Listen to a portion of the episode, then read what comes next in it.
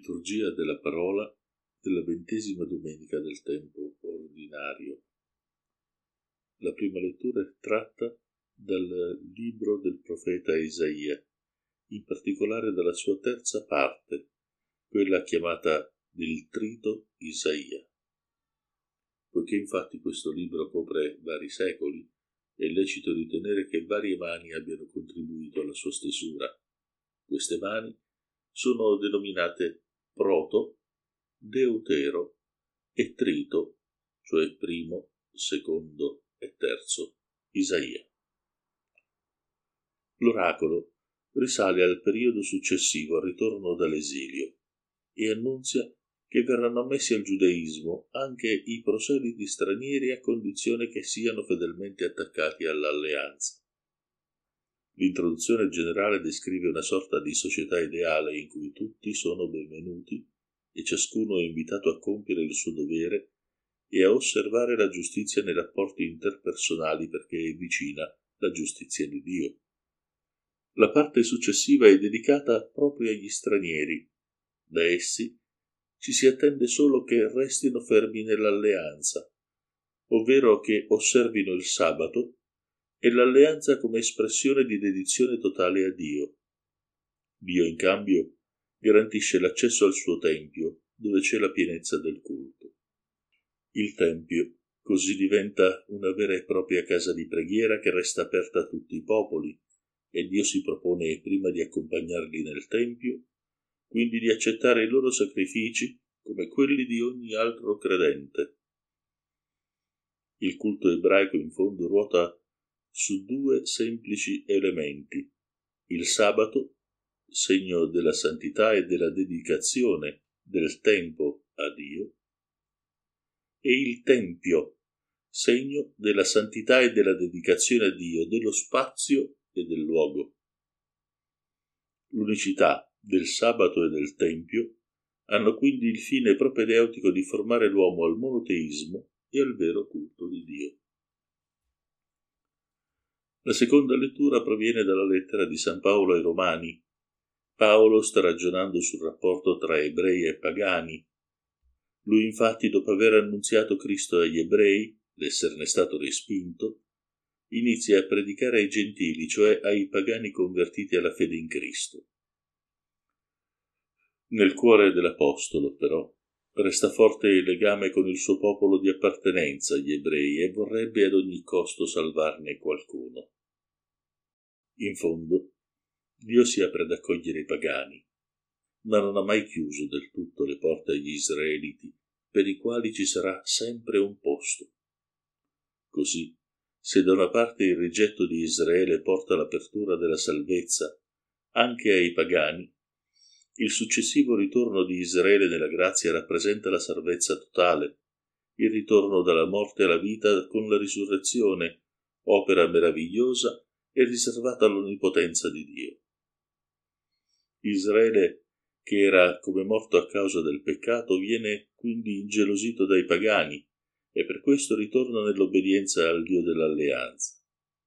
Paolo dunque non ha tradito il suo popolo predicando ai pagani, ma si è servito di questo ministero per arrivare anche a loro, né si è servito semplicemente dei pagani, perché anche ad essi ha offerto un modo di entrare nel regno. Veniamo così al brano evangelico tratto dal Vangelo secondo Matteo e il racconto di una donna cananea che supplica il Signore. Il brano ha quattro momenti fondamentali. C'è la preghiera iniziale della donna, alla quale Gesù sembra rispondere con il silenzio e l'indifferenza. C'è l'intercessione dei discepoli, ma vedremo per un motivo non proprio nobile. C'è quindi la seconda preghiera della donna con una risposta negativa di Gesù e da ultimo la replica della donna e l'ammirazione della sua fede da parte di Gesù, che quindi la esaurisce. Il tutto è inquadrato geograficamente dalla menzione di Tiro e di Sidone, i cui nomi designano le nazioni pagane. Entriamo quindi nel vivo di questo brano e scopriamo che Il primo momento è rappresentato dalla donna che supplica Gesù. Lei, probabilmente pagana, aveva sentito parlare di Gesù e lo invoca. Gesù, figlio di Davide, abbi pietà di me. Gesù però tace, non le risponde, non le rivolge neppure una parola, e benché questo possa sembrare un atteggiamento sorprendente, rappresenta invece un elemento della pedagogia di Gesù che vuole provare a suscitare in questa donna la fede. I discepoli quindi intervengono, siamo al secondo momento, e chiedono a Gesù di esaudire la donna. È una preghiera, vedete, di intercessione, ma il motivo sembra essere piuttosto quello di liberarsene. Gesù replica loro ribadendo di non essere stato mandato che alle pecore perdute di Israele, e sembra così giustificare il disimpegno rispetto ai pagani. Deve salvare prima i giudei che i pagani. Una provocazione forte nei confronti della donna, la quale di nuovo interviene. Figlio di Davide, abbi pietà di me. Questa volta Gesù le risponde: non si dà il pane dei figli ai cagnolini. Ecco, i pagani per i giudei erano cani, e il fatto che Gesù usi questo termine cagnolini rappresenta un pochettino uno smorzare la brutalità dei rapporti. Non si dà quindi il pane dei figli ai cagnolini. Come reagirà la donna a questa provocazione? Ecco, la risposta la troviamo subito dopo. La donna prontamente ribatte, ma anche i cagnolini si sfamano delle briciole che cadono dalle tavole dei loro padroni. Gesù ha appena moltiplicato i pani e i pesci per la moltitudine, e da quella moltiplicazione sono avanzate dodici ceste piene. In questo modo, tutto sommato, potremmo dire la donna evidenzia una certa intelligenza teologica del piano di Dio che chiama tutti a partecipare dei beni messianici. Ecco allora che l'ultimo atto è la risposta di Gesù, che loda la fede di questa donna cananea, ne pronuncia un grande elogio, quindi la esaurisce. Di fatto, tutto l'episodio è un'illustrazione degli effetti della preghiera fiduciosa e perseverante, è un'illustrazione degli insegnamenti di Gesù sulla preghiera di domanda. Prima di chiudere, concedetemi di offrirvi una piccola parentesi, un piccolo excursus su come Gesù insegni la preghiera ai suoi apostoli. Si inizia da Matteo sei, Matteo cinque era il racconto delle Beatitudini. In Matteo sei Gesù consegna il Padre nostro: quando pregate, dite.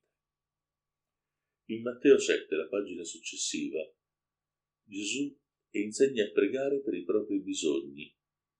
Chiedete, bussate, cercate. Poi c'è questo brano, il brano della donna cananea che chiede, e abbiamo visto come si sviluppa il brano. Se volete arrivare al Vangelo di Luca, capitolo diciotto, dal versetto uno a un'introduzione di tutto il capitolo, in cui dice così. Gesù racconta loro una parabola sulla necessità di pregare sempre, senza stancarsi.